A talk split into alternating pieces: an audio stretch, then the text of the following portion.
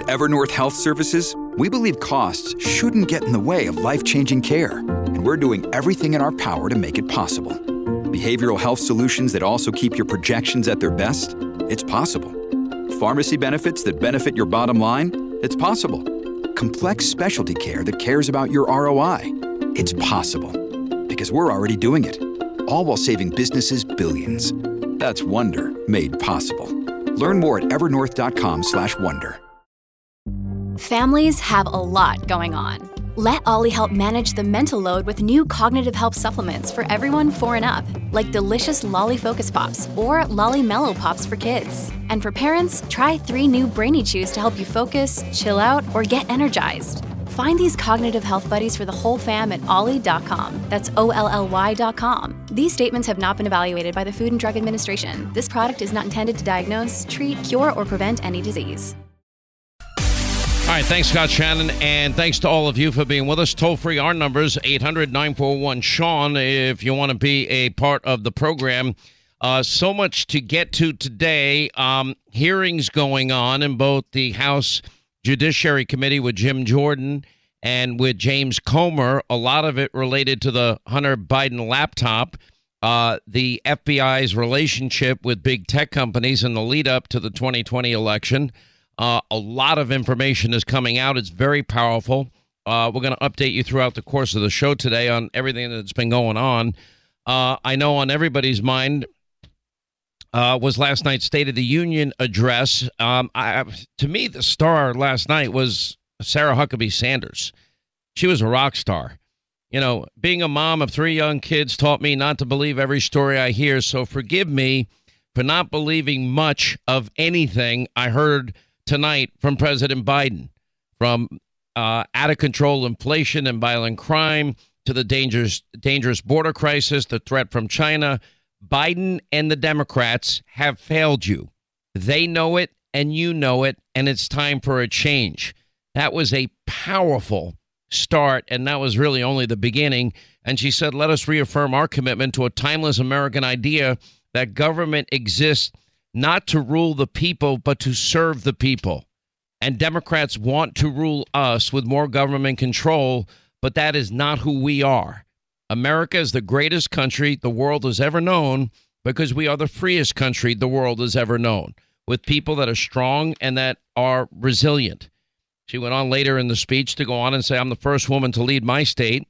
He's the first man to surrender his presidency to a woke mob that can't even tell you what a woman is. Wow.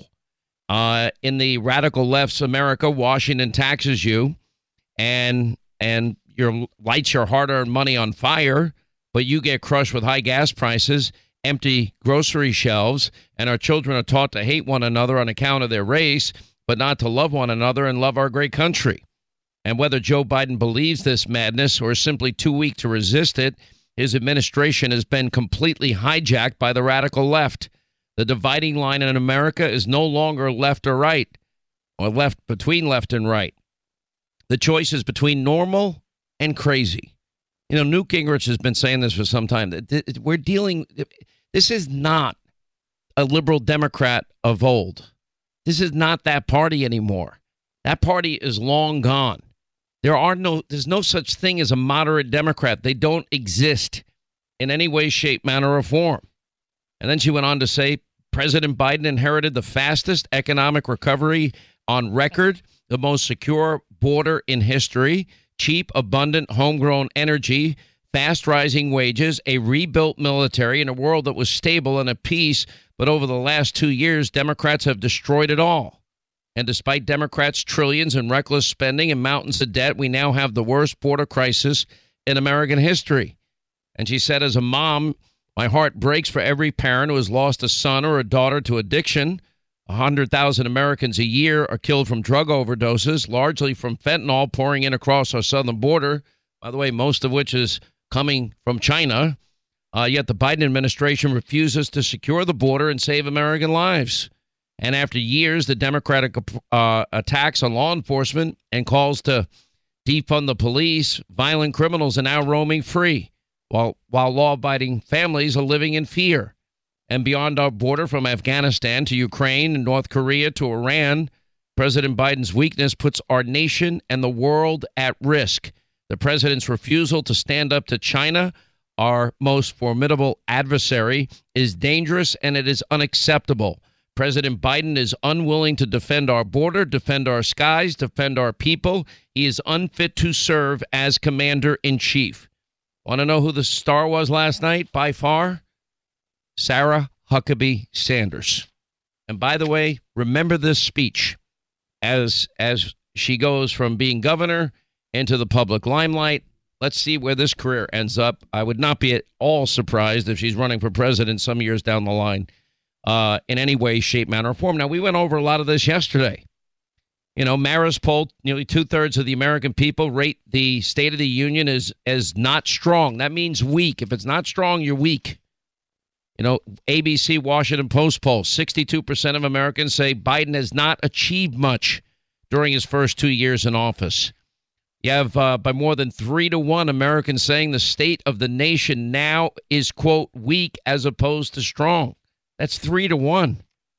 You know, if you go back to October, when you asked Democrats, do you want Joe Biden to seek a second term? 52% said yes. Now they're saying don't. Now only 37%. You know, in the State of the Union poll, Americans say Biden has not accomplished much, and he hasn't on every single solitary measure that we have. If you look at what he inherited, the inflation number, the consumer price index, by which we measure inflation, 1.4%. It's averaged, you know, a 40-year record high since he's been president. If you look at GDP growth, what he inherited versus what it is now and what it's been, it is dramatically lower. Interest rates for a 30-year fixed-rate mortgage, he inherited interest rates at 2.7%. Last week, they were at 7%, hovering around 7%. You know, if you look at our trade deficit, it's gone off by nearly 40%, and it's become the largest trade deficit we've ever had, $948 billion. Wage gains have not outpaced inflation since Biden has taken office. The average American household is paying, what, $10,000 a year because of Biden's economic plan and energy plans. That has resulted in the Biden inflation tax that nobody talks about. Biden lied repeatedly last night. I'm never going to raise taxes on people making under $400,000 a year. As of January 1st, he put massive new taxes, billions and billions and tens of billions of dollars of new taxes on oil, gas, and coal. Now he's taxing people's retirement and their pensions. Then $250 billion in new taxes, and he called for more last night. But as of January 1st, on corporations, I'm like, are you kidding me? Because corporations don't pay taxes, Joe. You know, he just ignores our wide open borders and the cost and the impact it's having on the American people. Over 5 million, when you include the gotaways that they estimate to be 1.2 million. Over 5 million people entering this country illegally.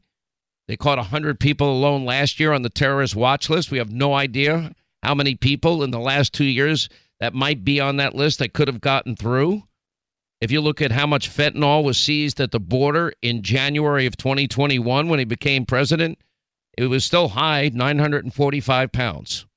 Now, in December of 2022, well, now it's 4,471.65 pounds, a 373% increase. You just can't make up these statistics. You know, if you look at retail gas, it's back up since he stopped depleting the strategic petroleum reserves. I mean, there's no good news here. And then you can start with Joe Biden and all the lies that he told last night, because he told a lot of whoppers. There's a great New York Post headline or front cover that says, "Miss State of the Union, Biden tells so many fibs during the speech, we can't even count them." In other words, how much he lied going through all of this last night, you know, and they called him Pinocchio Joe, which, you know, basically is pretty accurate. His claim that Republicans want Medicare, Social Security to sunset. No, that was a lie. We'll play that in the course of the program today. We also found a tape, my crackerjack staff here, of Joe Biden wanting to freeze Social Security and Medicare and how many times he brags about trying to do such. When he claimed that they created 12 million new jobs, that's not true either. No jobs were created after the vaccine was developed and COVID lockdowns were lifted. Businesses went back to work and rehired those who were laid off. Those are not 12 million new jobs.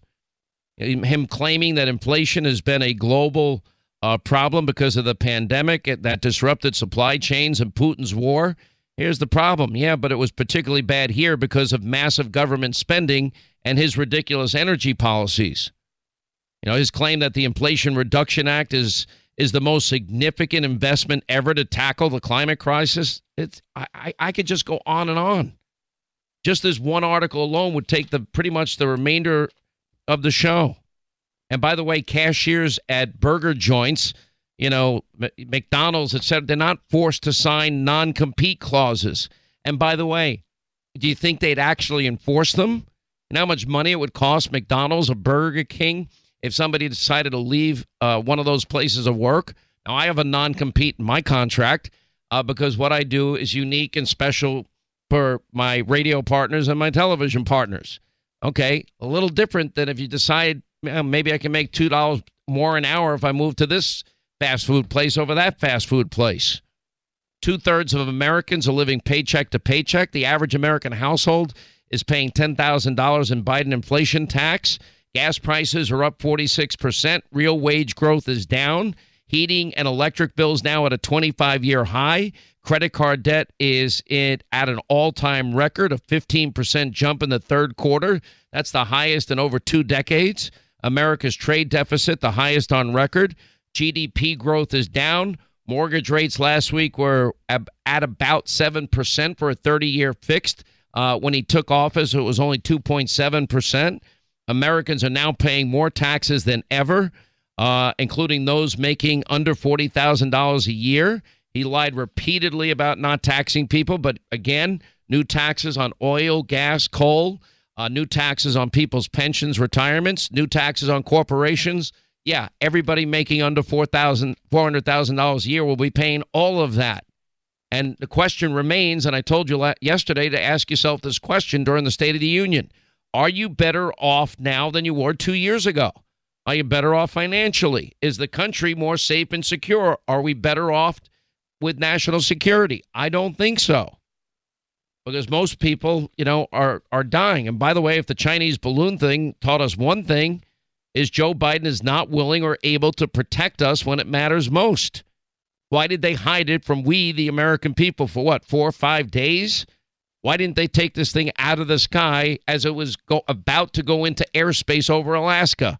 They said they saw the whole thing happening and unfolding in real time, you know, but yet it flies from Alaska down the west coast of Canada into Idaho, from Idaho over Montana, over our ICBM missile silos, then down to Missouri and Kansas and Kentucky and then the Carolinas.